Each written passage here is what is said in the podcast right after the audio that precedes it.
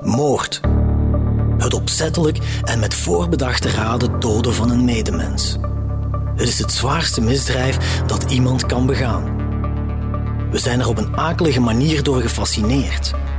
Hoeveel romans, films en andere verhalen behandelen dit duistere thema? Helaas is moord niet altijd fictie. Integendeel. Er wordt gedood uit passie of jaloezie, uit wraak, lust, voor geld of botweg uit haat. In deze reeks analyseren we verschillende ophefmakende Limburgse moorddossiers, van plaatsdelict tot veroordeling. En gaan we op zoek naar de motieven die in het verknipte hoofd van de dader zijn gruwel rechtvaardigen. Ik ben Geert op Teinde en dit is Van Moord tot Verdikt. Aanslag in Istanbul, deel 3. Een celstraf van 1368 jaar. Na de laffe aanslag in discotheek Reina in Istanbul, waarbij 39 onschuldige mensen worden gedood, zet de politie een klopjacht in op de schutter. Een geradicaliseerde man uit Oezbekistan, Abdulkadir Masharipov, die in naam van terreurbeweging IS zijn gruwelijke en onbegrijpelijke daad pleegde. De man laat zich op verschillende plekken in Istanbul filmen door bewakingscamera's, dus zijn identiteit is al snel bekend. In de dagen na de aanslag worden er verschillende verdachten opgepakt. Mensen van wie vermoed wordt dat ze handlangers zijn van de terrorist, maar die later weer worden vrijgelaten. Maar de schutter zelf, die blijft spoorloos. Pas twee weken later, op 16 januari, wordt hij geklist, tot opluchting van Ali, de vader van de 23-jarige Kerim Akil, die de kogelregen van Masharipov niet overleefde.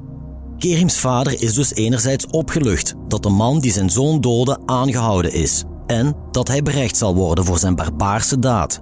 Maar er klinkt ook kritiek op het onderzoek. Want is dit wel grondig genoeg gebeurd? We zijn blij dat hij gepakt is, als, als ouders. Maar aan de andere kant, wat mij, wat ik kwaad ben, op video's, op de straatbeelden, ziet jij eigenlijk met, met wie hij babbelt, waar hij gaat. En dus eigenlijk moeten ze ook weten wie erachter staat. Maar sorry dat ik moet zeggen, maar dat is echt kinderachterlijk wat die doen. Die onderzoeken niks. Daar ben ik kwaad voor. Dat boeit mij, dat, dat stoort mij. Dus je kunt niet onderzoeken wie dat allemaal was of waarom dat, dat gedaan is. Ja, dat, niks gedaan. Zo, zo is dat gebeurd eigenlijk. Maar als, als ouders, je kunt niet stilstaan. Elke keer, ja, maar onderzoek dat.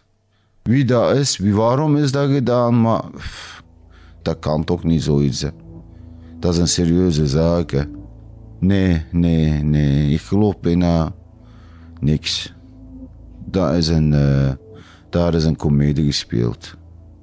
Dat is, uh, ja, als papa, ik weet het niet. Ik geloof daar niks van. Dat is echt, echt, uh, hoe moet ik zeggen, dat kan toch niet. Ik heb mijn zoon verloren, man. Minst een beetje respect op ouders. Ook Kenan, de broer van Kerim, heeft bedenkingen. Volgens hem wordt er tijdens het onderzoek vooral gefocust op de schutter alleen, terwijl er veel minder aandacht is voor de mogelijke verantwoordelijkheid van terreurbeweging IS, die de aanslag in de Reina heeft opgeëist. Hij heeft met zijn daden bewezen wat voor iemand dat is. En, en het, om, allez, een normaal mens, een gezond mens, doet zoiets niet. Dus de, er scheelt iets bij en die is niet. Dat is ja, een, een, een barbaar, dat is een zot uh, die daar de wapen heeft in zijn handen gehad en, en 38 mensen en mijn broer heeft omgelegd. Maar oké, die, die zot heeft dat gedaan, maar wie zit, wie, wie zit, wie, daarachter? IS, oké, wie zit achter de IS? Of hoe zit het allemaal kunnen gebeuren? Hoe heeft die dat daadwerkelijk zo gemakkelijk ergens zo al die levens kunnen wegpakken? En hoe kan het zijn dat die is niet tegengehouden geweest? Uh, dus er zijn echt keiveel vragen die wij waarschijnlijk nooit beantwoord zullen zien. Maar die vragen, dat maakt het juist echt moeilijker, omdat we niet weten hoe het exact echt in elkaar zit. Hoe dan ook, Het monster zit achter tralies. En daar zijn ook de vrienden van Kerim blij om. Al zijn ze in de periode van de arrestatie vooral bezig met het verwerken van Kerims dood. Daardoor kampt beste vriend Roberto met zeer tegenstrijdige gevoelens. Van extreme woede tegenover de dader tot diepe wanhoop over het onherstelbare leed dat die aanrichtte. Hoe Roberto over de dader denkt, steekt hij dan ook niet onder stoelen of banken. Eerlijk gezegd, uh, die periode is voor mij redelijk zwaar duister. Ik kan me heel weinig nog herinneren, omdat ja, nu begrijp ik dat dat een trauma was voor iedereen. Wat ik me nog goed herinner was dat ik heel kwaad was. Heel, heel kwaad. Uh, en, en wanhoop, nee, niet wanhoop, meer eerder uh, onmacht. Je kunt niet echt iets doen. Uh, ja, onmacht en, en woede, dat, dat vooral heb ik gevoeld. Maar voor de rest is dat echt heel wazig voor mij. Wat ik duidelijk wil maken aan, aan, aan mensen die daar eigenlijk weinig kennis van hebben, is dat uh, terrorisme niets te maken heeft met, met de islam. Want een, een, een vrome moslim, die zal nooit onschuldige burgers uh, willen raken. In mijn ogen, terrorisme, dat, is, uh, dat zijn criminele bandieten die ja, geen plaats hebben op deze wereld. Dat moet toch wel duidelijk zijn naar de mensen toe. Ik was gelukkig dat ze hem wel gevonden uiteindelijk. Maar dan, wat wens je zo iemand toe? Ja, ja ik wens je alleen maar het, het, het slechte toe, het slechtste van de slechtste. In mij zit er niet echt iets vergevend gezind naar die... Ja, ik wil het niet, niet eens een persoon doen. Het is... Dus, wat is dat? Dat is ja, een duivel. Ik wens je ja, niks, niks goeds toe. Helemaal niet. Net geen jaar na de bloedige aanslag in de Rijna op 11 december 2017 start het proces tegen de dader. Een rechtszaak die bijna drie jaar zal duren en die enorm slopend is voor de familie Akil. Kerims vader Ali reist voor de belangrijkste zittingen steeds naar Turkije. En daar kijkt hij de man die zijn jongste zoon doodde meermaals in de ogen. Ik was daar zeker een stuk of zeven, acht keer geweest. En ik heb die man dikwijls gezien. Dikwijls bedoel ik de zes, zeven keer aan een zitting heb ik die man gezien. Dus uh, de idioot, ja, sorry, ja, ik weet niet of hij dat, ja. Waarom doet hij zoiets? Dat begrijp ik niet. Uh, mensenmoorden, dat is toch geen uh, islam volgens mij, dat is geen godsdienst. Ik kijk naar hem ik zeg, jong, brandt gewoon in de hel. Maar, ja, je kunt niks aan doen. Die brengt ook hier niet terug, hè. Ik was kwaad eigenlijk, eerlijk. Op Turkije ben ik kwaad. Die woont al van 2011 in Turkije, uh, zoveel jaar in Turkije. Ja, als, sorry, maar als er België duizend vreemdelingen komt, dan zijn ze heel ongerust. En ja, Turkije komt precies, daar is geen dingen, geen douane of niks. te komen van iedereen binnen en buiten, zonder... Uh, hey, je hebt toch een grens, man. Ik bedoel, wat doet die mensen in mijn land? Ja, daar ben ik kwaad voor. Waarom laat je zo mensen binnen? Ja, ik bedoel, tenminste, daarom ben ik kwaad.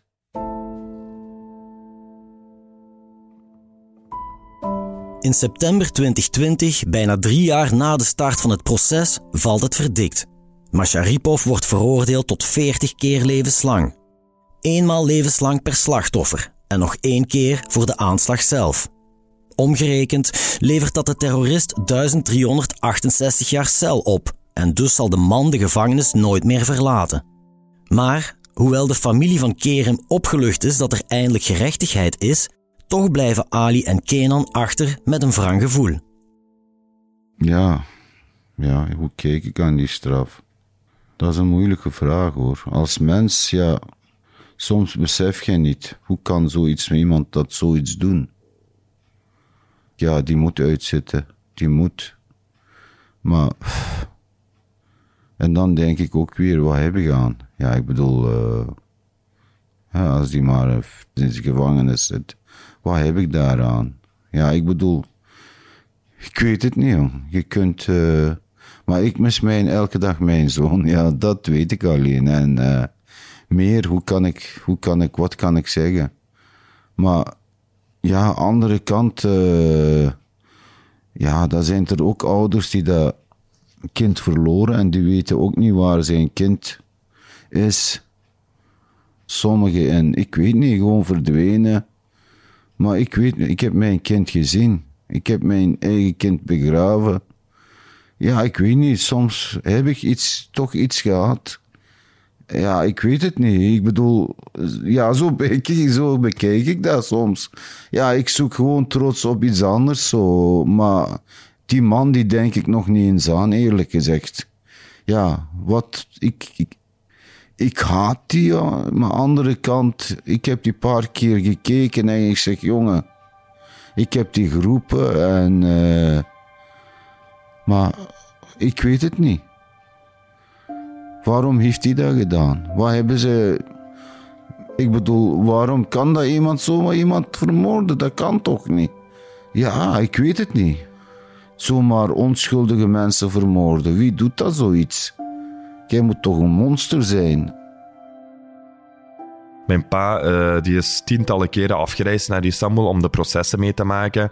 Dat waren altijd heel moeilijke periodes voor ons, eh, die rechtszaken.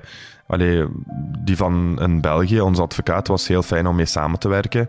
Maar in Turkije was dat echt heel moeilijk om met die advocaten daar, daar iets, iets, iets, van, eh, ja, iets van communicatie rond eh, te kunnen krijgen. Dat waren altijd heel moeilijke periodes voor ons. En eh, dus was dat op, op, die manier wel een soort van ergens een berusting dat hij dat die is opgepakt, dat hij eh 40 keer levenslang heeft gekregen. Langs de andere kant hebben wij ook levenslang gekregen. Dus wij zitten ook levenslang met het gemis van mijn broer. Dus op die manier ja, het ergens wel een soort. Ja, hebben het beetje kunnen afronden, maar de wonde blijft open en die zal nooit, nooit dichtgaan. Ook Ilias en Roberto, twee van Kerims beste vrienden, kunnen vrede vinden in het verdikt. Ook al beseffen ze heel erg goed dat dit hun kameraad niet zal terugbrengen. Maar wat ze allebei heel erg belangrijk vinden, is dat de dader nooit meer mag vrijkomen. Want zo iemand hoort niet thuis in de maatschappij, zeggen ze. Deze persoon heeft eh, zoveel keer eh, levenslang gekregen. Ben ik daar blij mee, zeker en vast. Tegelijkertijd eh, ben ik van mening dat nu ergens een belastingbetaler iemand eigenlijk onderdak en voeding geeft die nooit terug geïntegreerd kan worden in de samenleving. Die straf brengt Kerim nooit terug. Idealiter zou iets als een bijvoorbeeld levenslange werkstraf en, en een bijvoorbeeld schadevergoeding betalen aan naasten misschien een betere oplossing zijn. Maar, maar Kerem komt nooit terug. En, en er, zijn, er zijn mensen eh, in samenlevingen die bijvoorbeeld eh, een politieke status hebben, die hiermee bezig zijn. En, en die ehm, voor bescherming, die eigenlijk voor meer bescherming kunnen zorgen. Dat andere mensen ehm, niet moeten lijden.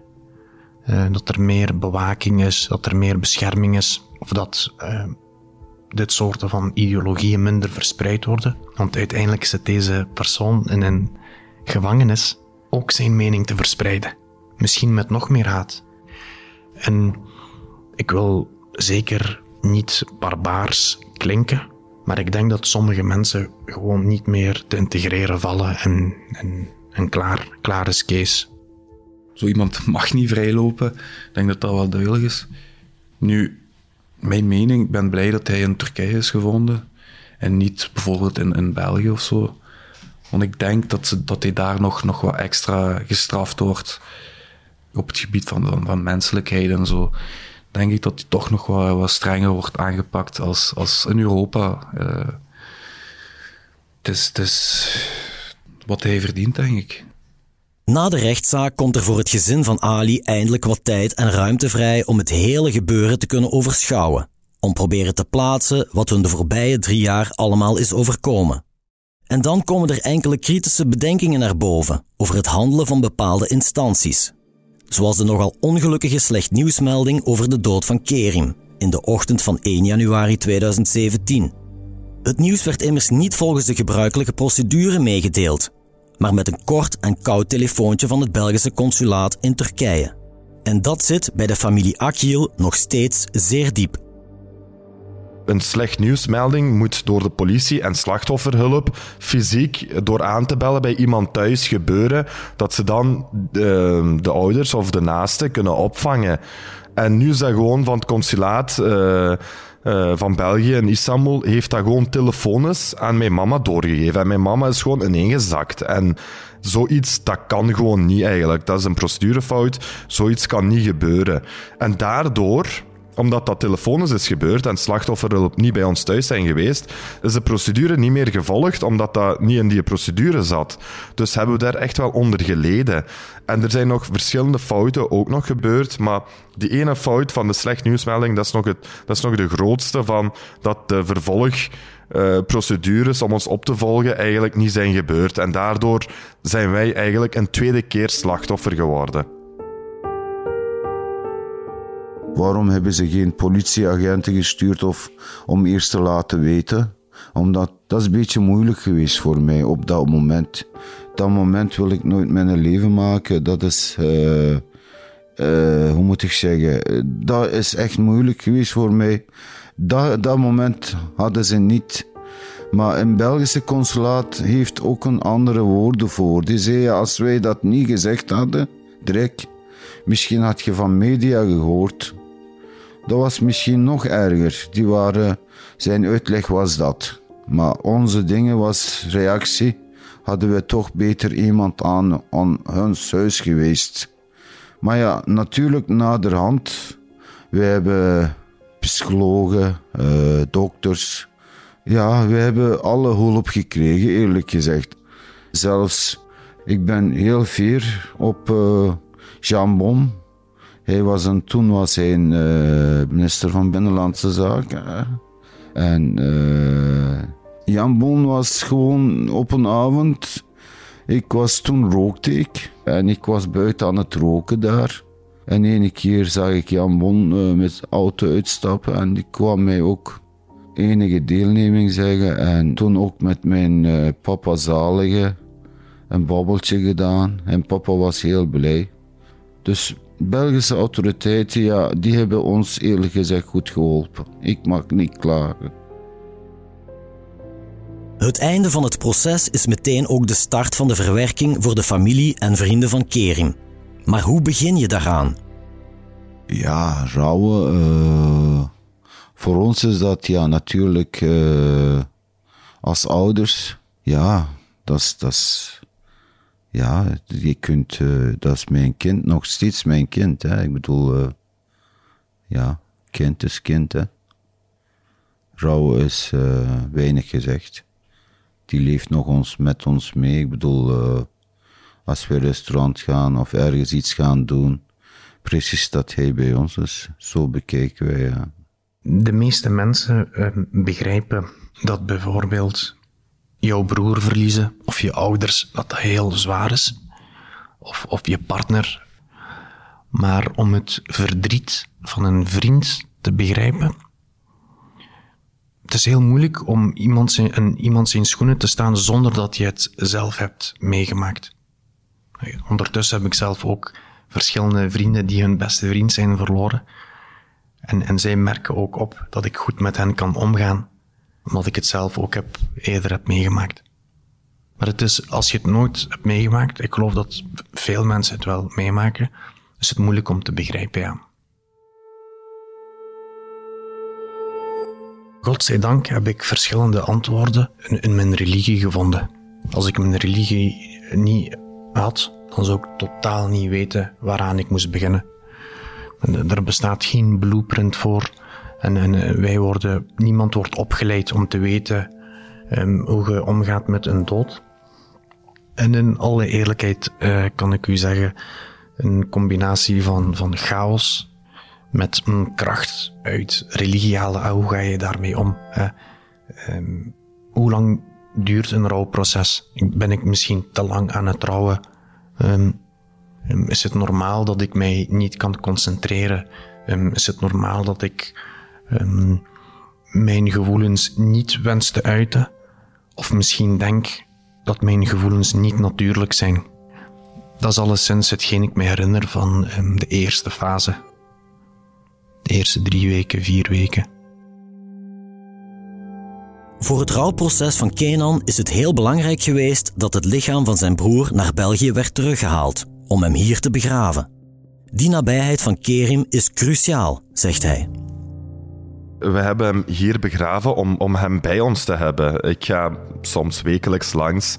Ik ga nu met mijn zoontje, die ook Kerim noemt, uh, naar zijn onkel. Gaan we daar langs en dan kan mijn zoontje zijn grafsteen aanraken. En als, als, als ik mij even niet goed voel of, of voor dit gesprek ben ik nog eens langs geweest. Dus als ik ging trouwen, uh, zijn we, ben ik met mijn vrouw daar uh, samen langs geweest. Eh, met dat ik wist dat, uh, dat ik, eh, dat ik een, een, een kindje zou krijgen, ben ik daar langs geweest. Dus dat is echt heel belangrijk dat hij hier kort bij ons is en dat we vaak kunnen langsgaan. En ook uiteindelijk, ja, we wonen hier, we zijn van hier. We hebben roots in Turkije, we zijn van Turkse afkomst, maar we zijn Belgische Turken. En, en dit is ook ons land. En, en daarom is het heel belangrijk ja, dat we hem hier hebben begraven eigenlijk. Vroeger was nieuwjaar, stond synoniem voor feest en samen zijn. En, maar na de dood van mijn broer is dat een volledige omkering. En dat is echt een donkere periode zo. December, no, het wordt al sneller donker, de winter en het is al een koude periode, maar niet alleen fysiek, maar ook in onze harten en, en, en, en met onze gedachten hebben we het ook echt heel moeilijk in de periode voor nieuwjaar is het altijd eigenlijk erdoor geraken, om het zo te zeggen, naar die 1 januari.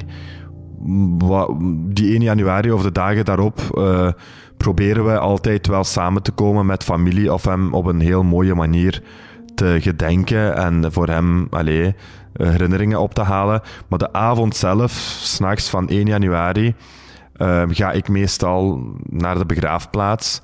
En uh, juist als het 12 uur is, hebben we een gewoonte met mijn neef om aan het graf van mijn broer te staan. En daar vieren wij dan nieuwjaar. Dat is nieuwjaar voor mij.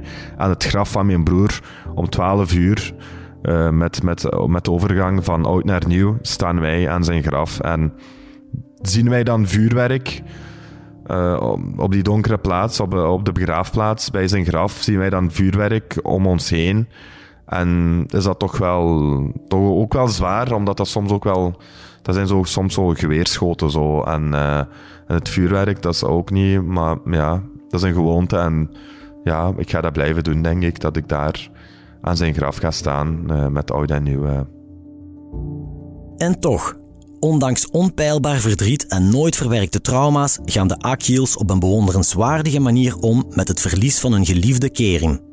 Ze slagen er zelfs in om diepe rouw om te buigen in positivisme, hoop en samenhorigheid.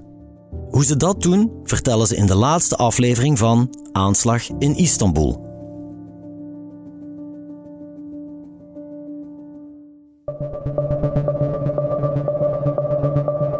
Luisterde naar Van Moord tot Verdikt, een true crime reeks van HBVL Podcast. Samenstelling door Geert op Teinde. Montage en audioproductie door de buren. Coördinatie door Cato Poelmans. Chef podcast is Geert Nies. Reageren? Dat kan via podcast.hbvl.be. Benieuwd naar wat er in de wereld gebeurt en wat dit juist betekent voor onze provincie? Ontdek onze voordelige leesformules op hbvl.be/voordelig.